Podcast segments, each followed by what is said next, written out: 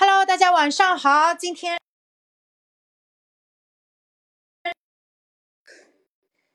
稍等一下，我家网络有问题吗？等一下，让我连一下 WiFi。稍等。我们今天晚上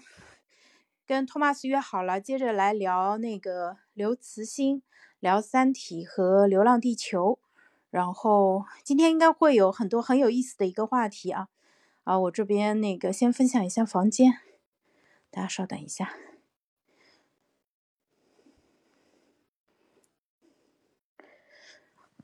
好的，你们吃过晚饭了吗？那个我现在还在浙江老家过年啊，这个今年过得非常的充实，创作了大量的内容，而且相比去年的话，今年其实怎么说呢，交到了更多有意思的朋友。然后呢，就聊了更多有趣的一个话题，对我个人来说是一个非常大的一个提升，每天都有很多新鲜的一个收获。然后我来看看 Thomas 是什么情况啊？我要给他打电话了啊，大家稍等一下。对，今天下午问他要了手机号，稍等，我看一下他是不是来了。没有来，好，打电话。我的手机号呢 ？OK， 189。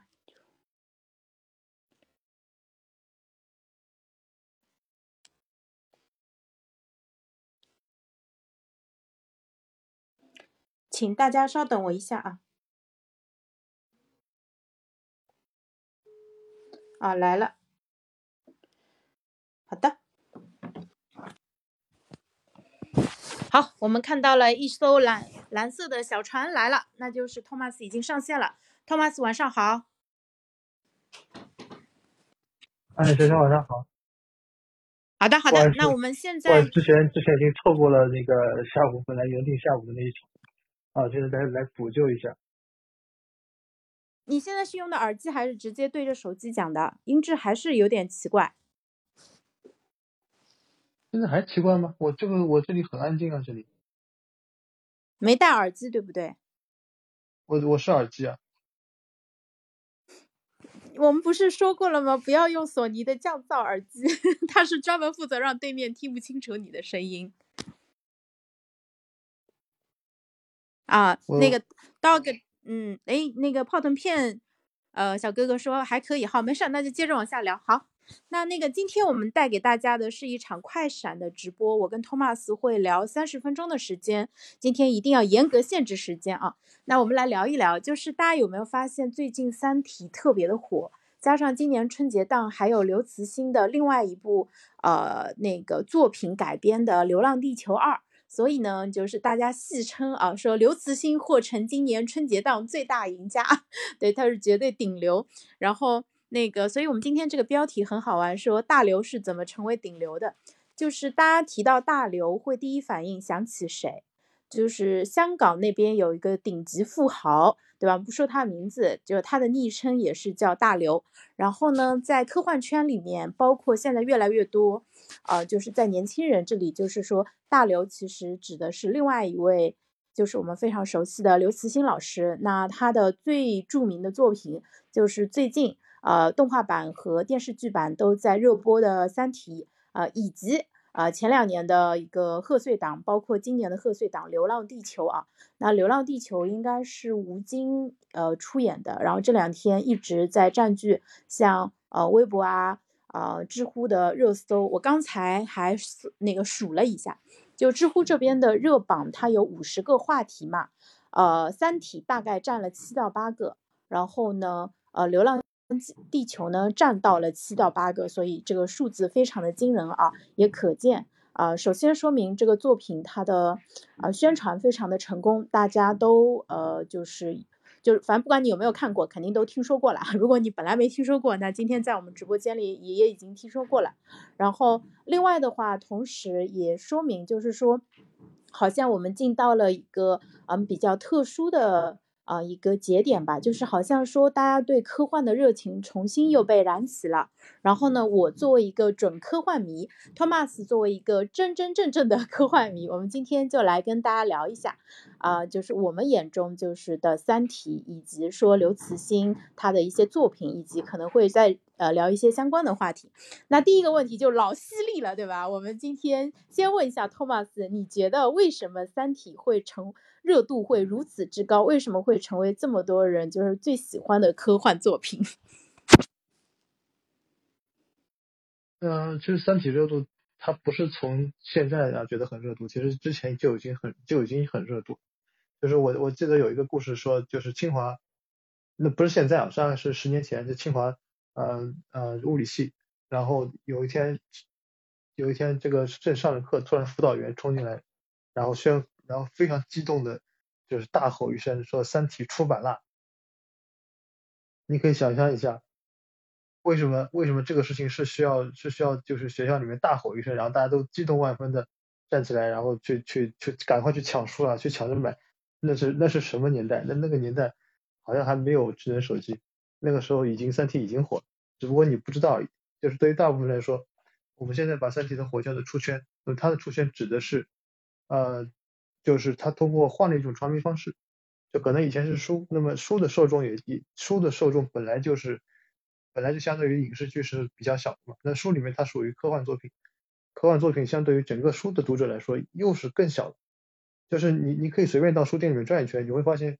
国内的书店里面大部分的书都是社科人文社科，比如说历史就是文学，国内国外经典名著文学作品等等，都是那些东西。这是一大类。第二块就是教材教辅。那么然后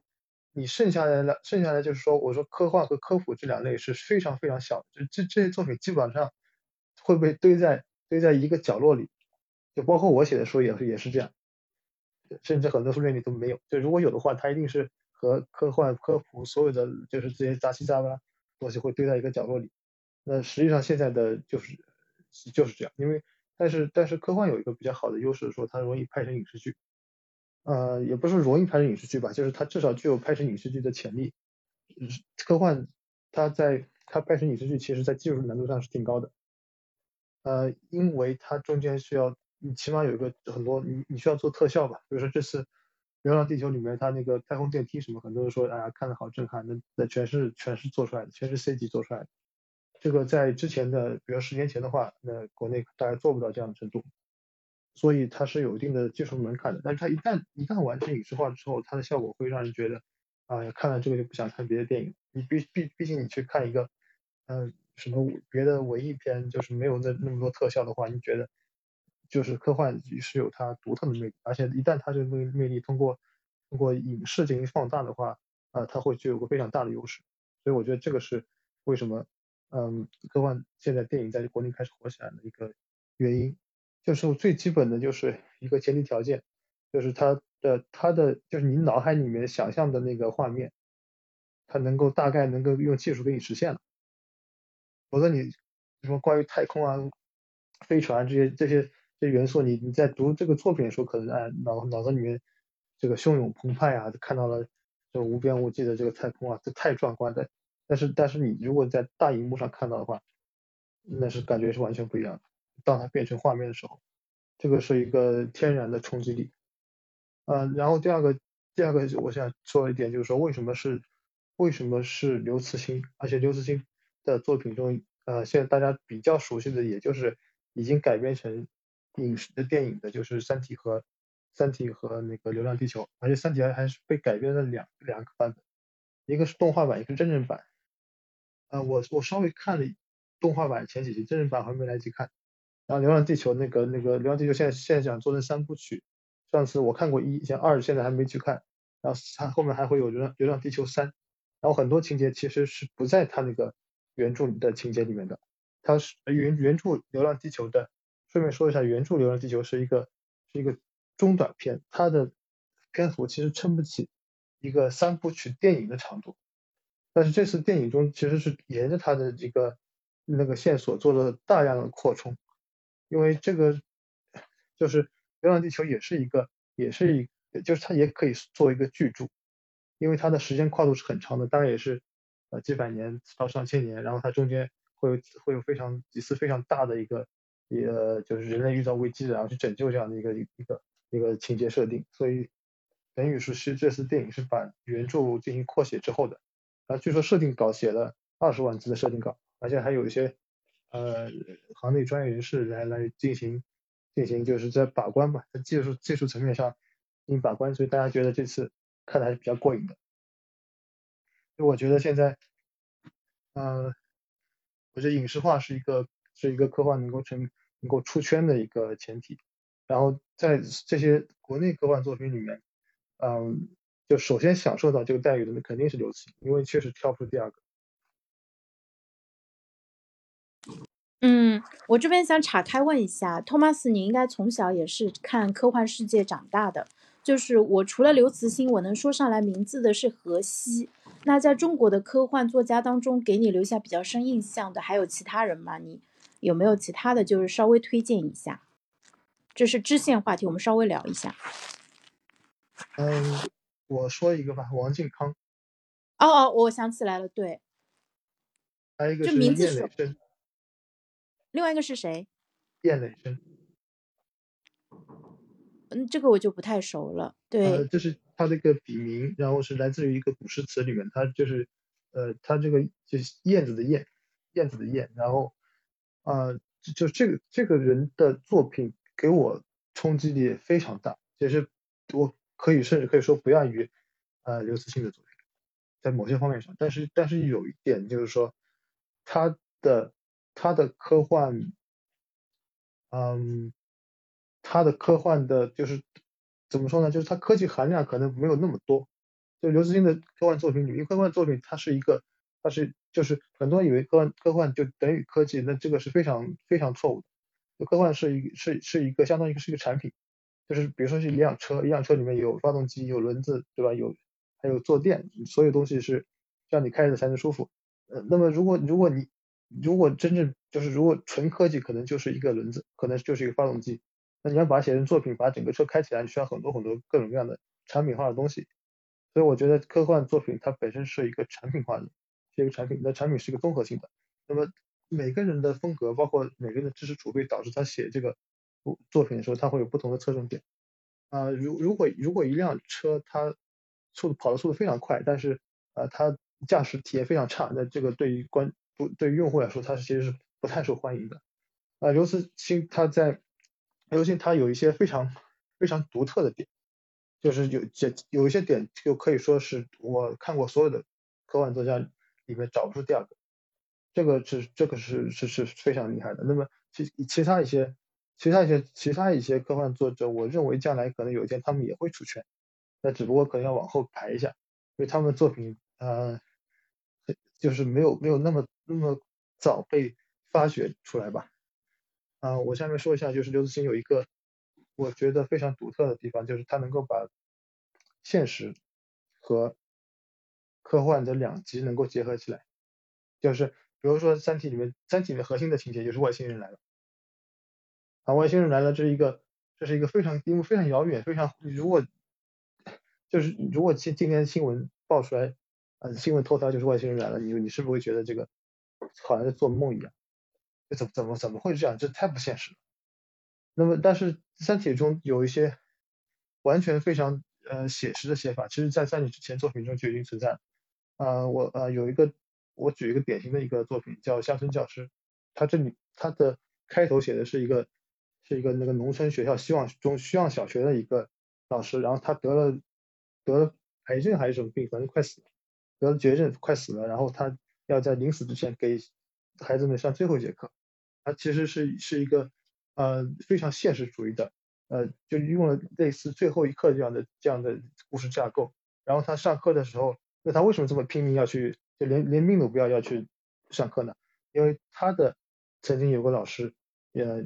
就是也是希望小学，他也是从希望小学出来的。那个老师对他非常好，然后最后有一天他们在路上遇到狼群，然后老师为了保护他牺牲了，所以他就把这个教育孩子作为他的使命，所以他一定要就带着使命感去上这个课。那这是他非常现实主义的一个地方。那么他另外一条故事线是讲的是就外星人那个硅基文明和碳基文明战争，其中有一个飞船就到了这个地球这块，然后他本来想把这块炸平的，就这块全部抹掉，然后为了修建一个隔离带，然后他但是他飞船上有一些人，他就觉得如果这些星球中有生命，那是不是就比较可惜？那我们就不能够轻易的把它炸掉。那么大家就做一个测试，就看着星球上的生命是否有智慧生命，然后就测到了地球上，然后就测到了这个希望小学里面的那几个小孩身上。那么这个小孩如果回答不出那些问题，就会被认为是这个地球上没有文明、没有智慧生命，那这就会被整个会被炸掉。如果他能回答正确的话，那大家就会认为，因为这个整个测试程序自动进行的。然后刘慈欣厉害的地方就在于他把这两条线完全的交在一起。所以一开始你可以看到这是两个完全不同的故事，毫无关系，一个是绝对现实主义，一个是绝对是幻想。那么然后你开始分，这就没有关系啊，就为什么突然一下讲这个，然后讲那个，讲这个讲那个，交叉进行，然后最后发现这两个线居然结合到一起。结合点就在于就是这些就是那些外星人问这个学生的考试的问题，就是比如牛顿三定律，那么这个老师给他们上最后一课就是牛顿三定律，所以就在最后问一个问题的时候，这个学生答上来了，然后所以地球才逃离了这个被毁灭的命运。这个是其实你看刘慈欣早期的各种作品中，因为《三体》其实是他一个集大成的之作，如果你拿《三体》来分析的话是比较难分析的，因为中间元素太多了。但是如果拿他早期的小短片来分析的话，你会发现这个特点一直自始至终存在，这可能就是一种天赋，一般的科幻作品中一般不会这样来写。就是一般就是架空，比如说赛博朋克，比如说黑客帝国，它直接就是架空在比未来的某一个就是设定中的一个世界，然后它不会去结合，你可能发现其中某些和现在有些相似的地方，但是它不会去和现在就是现实有这么强的一个结合。像乡村教师这种写法的话，我确实在别的作品中应该是没有见过，所以这个是一个，我觉得这是一个非常接地气的地方。因为很多人读科幻作品一个最大的问题就是我为什么要看这个东西，它是完全幻想的，它里面是科技再高什么这些，假如一个人对科技不太感兴趣的话，他觉得我为什么要看这个，和我有什么关系？但是如果你看刘慈欣作品的话，你会发现就是会吸引很大一部分人，就是哪怕他把科幻线全部抛掉，他单纯看这个现实那条线，这个也能够打动很多人。所以我觉得这个是确实是大刘的厉害之处吧。对，因为我今天还看到有人在极客上面吐槽嘛，就是说小红书上面也很多用户在讨论那个三体，然后呢有些人就在讨论说陈星跟叶文洁你更讨厌哪一个，或者说更支持哪一个啊之类的，然后就是挺有意思的。就是三体因为它足够的大嘛，然后里面有科技的东西，有未来的东西，有过去的东西，然后也有一些人文的一些东西，甚至还有一些情感啊之类的一些东西，就是到后面就是属于就是说仁者见仁，智者见智，每个人都可以从中抽一小部分出来去那个去聊嘛。所以我们其实可能也是说选了一个我们自己比较想聊的一个角度来聊，所以这一点其实特别有趣啊。那个 Thomas， 你觉得就是读者们在看《三体》的时候，其实他们是在看什么？就是说。我先说一下我的理解啊，就是因为你今天启发了我，你就是我因为我原来设定的这个题目就是说，刘慈欣是怎么成为顶流的嘛？然后呢，Thomas 就说，你看那个《三体》有一部动画版，两部电影版，因为除了现在国内在放的这个电影版，奈飞那边还买了版权，也在拍摄当中，后面还会再上，所以《三体》这个热度可能会。从最早的出书那个就是纸质书的那个版本，一直到后面，其实中间可能有过广播剧，但那个没有真正出圈。然后到这一次电视剧，其实算是真正的完成了出圈，而且在出圈的效果上来看，我现在发现电视剧跟电影是比动画要好的，就是讨论动画版《三体》的人数量应该是比电视剧版的三体的数量是要少很多的。所以这个其实就引发了我的一个思考，为什么视频特别是这种专人制作的 PGC 的内容依然还是现在的顶流呢？先聊这个吧 Thomas。 你的意思是为什么就是真人版比动画版效果好？不是效果好，它有更大的话题性，就是真正能，它是能真正做到全年龄段，可以图榜，可以霸占热搜，常年霸占，在它的整个播放周期里面能够一直的去占据热搜。这个我很难说这个是因为动画版和真人版的区别，我觉得我不能够下出这个定论，就因为它是真人版一个动画版，所以真人版一定比动画版就是更有这些优势，我觉得不一定。那你怎么理解？那是就是动画版也需要拍的有水平啊，真人版也需要拍的有水平。这个并不是说因为我是真人版，所以我就一定会能拍的好，这也不是这么回事啊。对，真人版一开播的时候，其实受到了很多人的好评，因为极客上面的很多观众就是活跃的用户，他们都对真人版第一集、第二集表示满意。后面的那个我没有 follow 的很紧啊，但是至少开播的时候，其实给到了大家很多的一个惊喜啊，不管是演员的选择啊，或者是一些可能就是大家普遍评价一个电视剧，以及是原著党，就带着比较挑剔的眼光去看它的还原度啊，就这个其实都。反正一开始大家都还是比较满意的。那我稍微来解释一下，为什么我会认为说动画版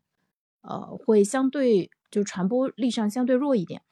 首先这个是 B 站独播的，对不对？那而且就是比如说吧，如果它是在电视上放的话，那有可能年轻的观众会看，像我爸妈这种中老年观众也会看啊。然后如果是动画的话，那年龄大的用户基本上是不太可能会看的，因为他们本身就不是 B 站的一个用户啊。然后另外的话，就是还有很多人会觉得自己不是那个动画的受众，所以他们不会看。但是很少会有人说我不是电视剧的受众，因此电视剧的受众它天然是大很多的。然后另外呢，像电影版，因为我们又说回到电影版，今年《流浪地球》的话，它选的这个春节档期可谓是兵家必争之地啊，所以就是春节的时候，因为假期很长，那大家其实是要给自己和家人安排各种各样的娱乐活动，所以就是在电影院上映的那个电影当中挑一部去看，就是几乎是比较自然的一个选择。然后它的热度也足够大，因为春节期间就是媒体们也在捕捉热点嘛。那春节档它是一个自然而然的一个话题热点，它不只是今年，其实每一年的春节档都会引发大家的评论，不管是表扬或者批评，其实都是热度非常高的，所以它能定档定在春节档，其实天然就是占据了舆论的一个高地。对，然后另外其实还跟这些影视剧的宣发和经费有关系。就是为什么一个东西能够出现在像微博的这个就热搜的榜单上面，能够被大家给注意到，其实主要还是因为就是电视剧宣发的经费里面其实有相当一部分是要用来就是制造热搜吧，就是因为热搜其实是大家这个民意投票的结果，但同时也是一些影视作品的一个反正经费的一个结果吧。你看到一个电视剧在播的过程中，对吧，它每天都得上一两个热搜，如果这个正好进行到这个剧情比较就是这个精彩纷呈，就转折比神转折的时候，那肯定这个就会有大量的一个热搜这个其实也是运作的一个结果吧。对，这个是我这边的一个判断啊。好，那个那因为时间关系啊，我们还有5分钟，接下来来问那个 Thomas 一个问题啊，就是因为我们之前说过，说科幻故事它其实是一个对未来的一个猜想，而且它不是对未来的预测，它首先绝对不是预判啊，其次它这个猜想可能是在众多可能的发展路径当中，就可能作家选到了一个最富戏剧性的一个可能性。那么现实是否会比科幻世界描述的更加平淡，这个问题你怎么看？现实只会比科幻描述的更加就是更加让人意想不到。其实就是这样，很多怎么可能更加平淡呢？科技的发展从来没有平淡二字。就是首先我先说一点，就是很多人看完三体，因为对大部分来说三体可能就是他唯一看过的，这辈子到现在唯一看过的一个科幻作品，所以他第一个反应是这个，哎呀，这个完全没想到，这个太厉害了。啊，第二个反应是，哎呦，这会不会就是真的？那我在之前就是我们做这个直播中也说过，他当然不是真的，而且他的这个设想也不是唯一的可能性。就比如说黑暗森林是很多人喜欢说的这个，就是文明之间的内卷嘛。所以你把放大来看的话，比如说你在职场在那个读书，那你都会面临内卷。那么如果在文明层面上，那黑暗森林就是另外一个内卷，就大家都想把对方消灭掉，也不存在合作的可能性，也不存在就是各过各的可能性，就是我碰到你，我一定要把你干掉，那你也会同样想法把我干掉。这当然是一种可能性，但是另外一种可能性就是，因为文明它有一个生存时间，虽然文明它会扩张，但是它有生存时间，就我们不能够假设所有的文明它都是能够永远存在下去，永远繁殖下去。那么如果一个文明它是有死亡时间的话，那么也就意味着两个文明可能从头到尾都碰不到，那只能够就是当我活着的时候你已经死了，那么我们就算想打也打不起来。那这种情况就是另外一个设定，就是就好像把几个人放在一片沙漠里或者一个荒野上，然后每个人都看向四周，发现都找不到对方，然后大家大吼一声，其实对方也听不见。当最后两个人相遇的时候，发现其中一个早就已经死了。所以但是这种情节如果写成这种设定，如果写成科幻的话，就比较无聊。就是你觉得是两个外星人和地球人打起来好看呢，还是当地球人找到外星人的时候，发现外星人已经死了好看呢？所以这个当然是作为一个文学作品，它的一种选择。对，这个比喻非常的好。其实我们人类也没有真正碰到过恐龙文明，对不对？我们现在只能去挖恐龙的那个骨头，然后通过化石来考据还原他们那个时代的一个场景啊。那个就是你说到现实会更加无法预测，这一个是真的。就是我们看过去的时候，只要有史料可考，对吧？有历史上的一些记录下的一个文字记录，我们会觉得好像说，就是我们就天然就获得了上帝视角，但是我们对未来的时候，其实我们是不知道明天会发生什么，也不知道明年会发生什么的。就像就是比如说金融市场的黑天鹅事件啊，或者一些像俄乌战争啊之类的这些事情，它发生了，但是在那之前的话，其实大家就是可能会有一些预感，但是谁也不知道说到底会发展到什么样的一个程度啊。那你最近不是在写科技史吗？就是你第三本书的主题是跟科技史相关的吗？就是你在写的时候有没有把自己带入到就是那个主人公，比如说他在去探索一个全新的一个领域，在前面没有任何一个人走在他前面，其实是特别孤独，而且他也不知道自己到底能不能做成。就你那个时候有没有那种很苍茫的感觉？我没有这种很苍茫的感觉，而且我认为我写的并不是科技史。就科技史，你写的是什么？科技史就如果要称为史的话，我就够不上，我肯定是够不上。什么史的概念就是，它首先就它会按时间有时间顺序，就是先怎么样，后怎么样，然后有时间人物，然后每个人干了什么。那我的作品中根本就不想做这些事情，我首先我做不了这个。我没有资格做这个。第二个，我根本不想做这个。我觉得这个对于我的写的做主题是完全是浪费的，就完全是应该被扔掉的垃圾，就不是我真正要写的东西。但是我要写的东西就是这个现在三部曲中第一本写就是怎么离开地球，就是你不需要知道是比如说牛顿发明了什么，谁发明了什么，到底怎么样。然后我只需要把这个真正的科技告诉你就可以了。所以我认为我写的是科技本身，而不是科技史。OK， 我现在又切到了你的这个知乎专栏，就是我截个图发到评论区给大家看一下啊。所以就是这个话题是非常聚焦的，对吗？它就是都是围绕着怎么逃离地球这个话题展开的。然后目前已经知道了说，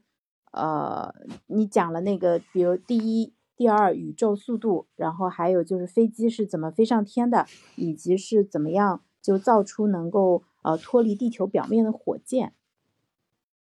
但是这个不就是我们已经到我们现在知道的科技的进展了吗？后面还有什么能写？你可是要写一整本书的一个体量。没有啊，这个总共是3本了，这个还早着呢。你以为火箭已经是终点了吗？不，火箭才是刚开始。OK， 火箭才刚刚开始，后面还有几篇？这部的话应该是6到8篇吧，具体还没定，我可能还会加一点戏，因为我在想，现在《流浪地球》这个这么火的话，干脆就写一篇，就分析《流浪地球》里面的那个，它也是逃离嘛，它就是说整个太阳系都不能待了，整带这种地球逃到一个别的一个星系里面去，那这个过程它到底技术上应该怎么实现？我可能会，如果时间来得及的话，可能会专门写一个专题这样的。那么请问你觉得就是带着地球真的逃到另外一个星系可行吗？就是用我的这个比较贫乏的物理学常识，我觉得怎么也是不可能的呀。我觉得人类就是会被锁死在太阳系的，怎么办？就像黑三体说的，人类因为不愿离开太阳系，对吧？最后呢，就落得被外星人直接用一片二向箔全面的一个下场。从物理学角度来说，没有什么可能或者不可能，只有前提和结论。你通过什么样的前提和假设得出什么样的结论，然后中间是怎么样计算过程，就是这样，不存在什么可能或不可能。所以他在这个《流浪地球》的，就是我说的是电影，不是原著。他这个电影中，他做了一系列设定，其中有一个就是能够重核聚变，那么这个就已经比现在的可控核聚变还要厉害了，就是等于。我上次说可控核聚变现在的程度，可能还需要比如说20-30年吧，才能够有可能进入商用。但是它的假设是在2044年，人类已经完成了重核聚变，就直接把石头丢到炉子里面去，它就能够变成核能。那有了这个东西以后，那就是能源已经这个比现在我们所设想的假想的这个未来可能会20-30年可能会进入商用的可控核聚变还要厉害。那么我就说这么一个好了，在这样一个这个，因为这个东西并不是这个，它就直接设定了，它作为科幻来说，我就直接设定就是这样。那么在这样的前提下，能不能做到让带地球离开星系呢？那我觉得是有可能的。接下来就看其他一系列设定怎么配合。所以这就是一个理科有意思的地方，就是没有可能或者不可能，只有前提、计算和结论。OK， 那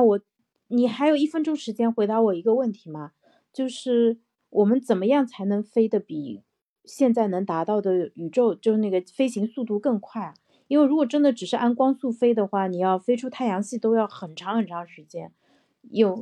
就是按照你的设定、计算和那个推理，就是怎么样才能够去摆脱这个速度上的一个限制？这个有很多路径，然后有各种的难点。因为首先你说如果要什么通过超过光速，这个是现在是不可能的，甚至要达到接近光速吧，这个速度也需要至少需要5公尺推进。那现在火箭为什么我刚刚说火箭经济开始呢？火箭是化学燃料，就是它是利用往后面喷那些化学燃烧所产生的气体，然后通过这个来做一个反作用力进行加速的。那这个如果靠火箭你说登月或者到火星，那都是可行的。但是如果靠这个东西你说到另外一个星系去，那这个可能要几百年吧，那就是速度就非常非常慢了，彻底几乎是就是完全不可行。那么如果用其他的别的手段的话，有很多很多种，这个细说起来就太长，所以我说这个火箭仅仅是个开始。那我们人类现在探测器最远应该也还没有抵达太阳系的边缘，对吗？像冥王星那个位置，我们其实应该只是观测，但是并没有真正能够到达过。探测器已经超过了，因为那个探测器它是没有人的，没有，就纯粹是一个就是很小一个东西，就是为了发信号，上面没有人，就是它利用太阳帆然后的和那个木星引力，这个已经我忘了叫什么名字，叫什么什么号嘛，然后早就已经出过太阳系了，但只不过它发出来信号就会越来越弱。OK， 好的，我觉得很有意思，就是怎么说呢？就是比如说，在我们过往的历史上，可能就是每过一段时间就会有一个什么热，比如说当年可能中国乒乓球，那个国家队在世界上就第一次拿到冠军的时候，就会引发全民的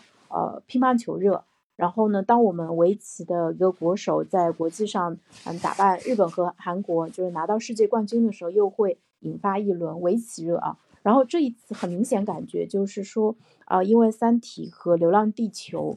这一系列科幻作品的一个热播，其实可能会引发新一轮的那个就是理论物理和天文学相关的一个热潮。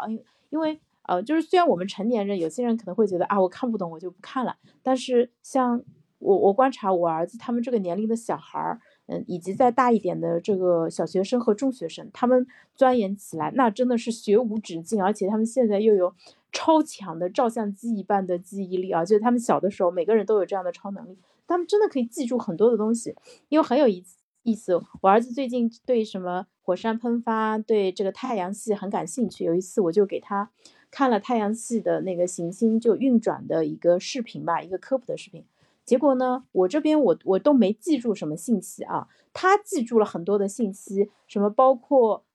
那个什么星星是什么颜色的啊什么之类的，还有什么公转的周期是大概多长，就是我当时我都惊呆了，我心想怎么会记住这么多东西啊。然后呢兴趣其实是最好的老师，在小朋友能够触手可及，就是在他成长的过程中，如果有这样就有很多关于这个太空关于天文这一块的一个讨论的话啊，说不定就是这些小朋友当中有一部分人长大以后可能就会不忘初心，然后就会一起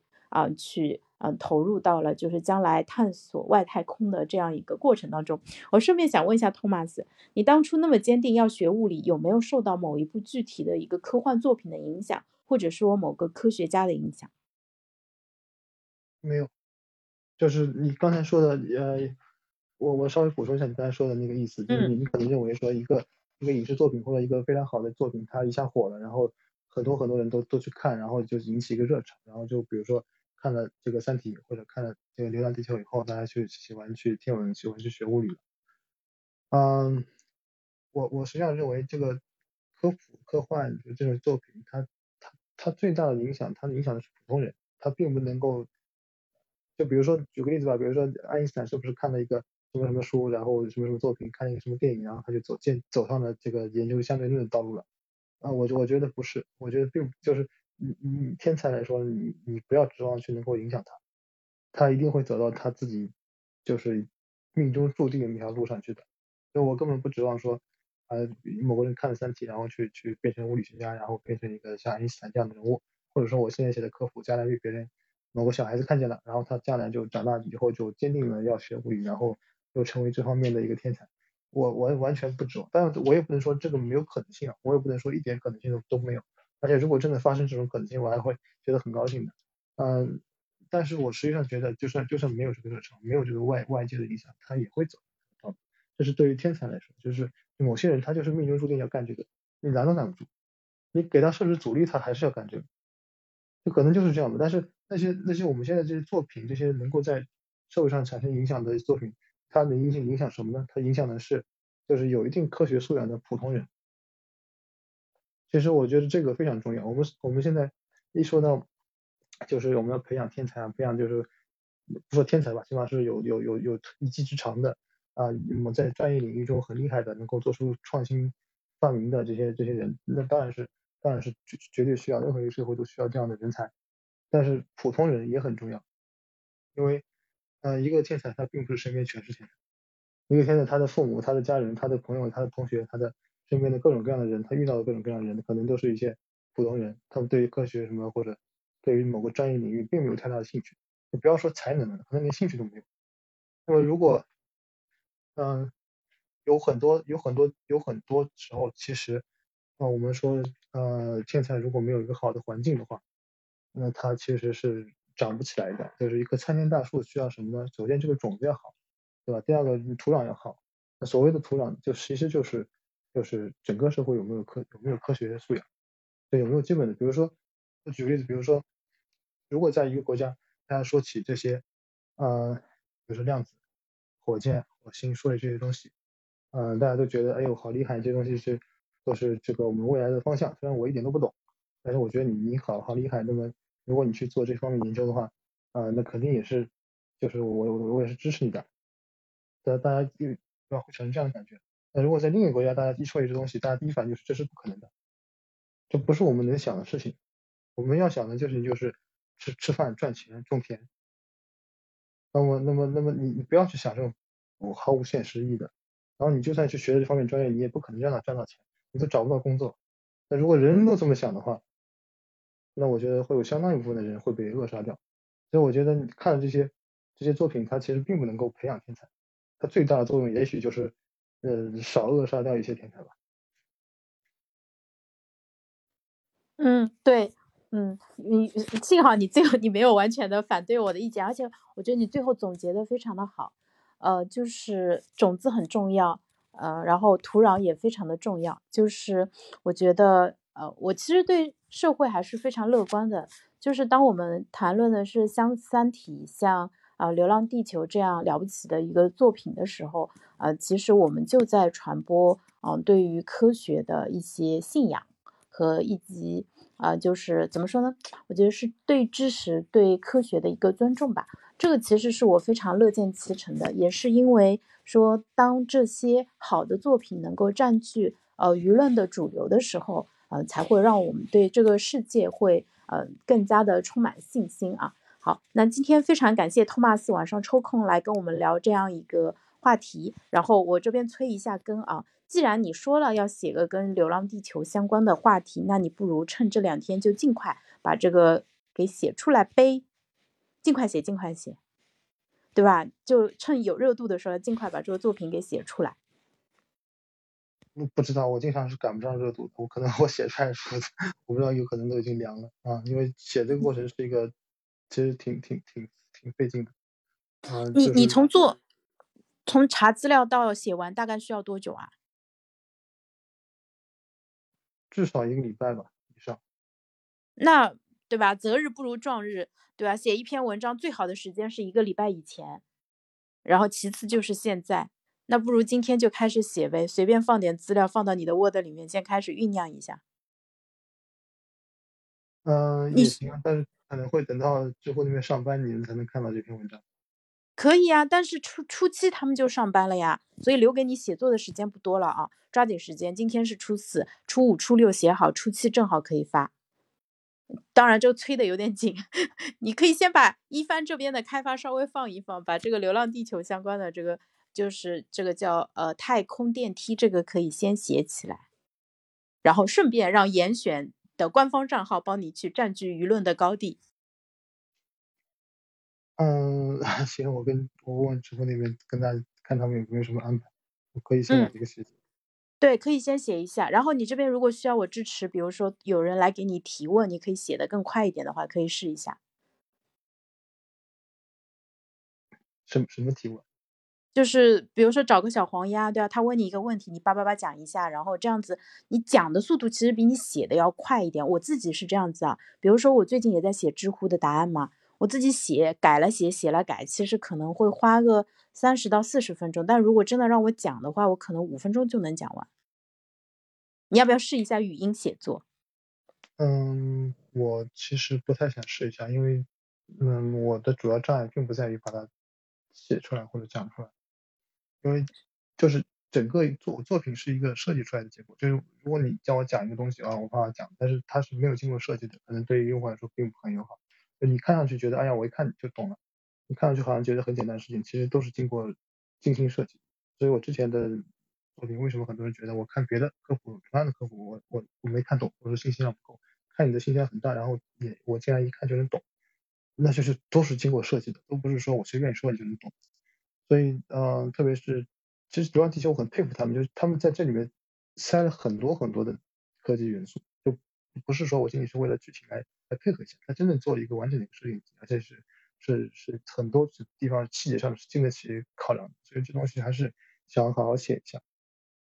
嗯，那你明天应该先买张票，先去把《流浪地球2》先看完了，然后这样子就是针对性更强一些，时效性更强一点，然后那个再顺便构思跟设计。那下次我再找你请教一下，怎么样去设计一个就是信息量很大，但是读起来又很容易懂的科幻作品、科普作品吧。好啊，我们到时候再约。好的，那谢谢大家，也非常感谢 Thomas， 今天我们就先到这里啦，谢谢，拜拜。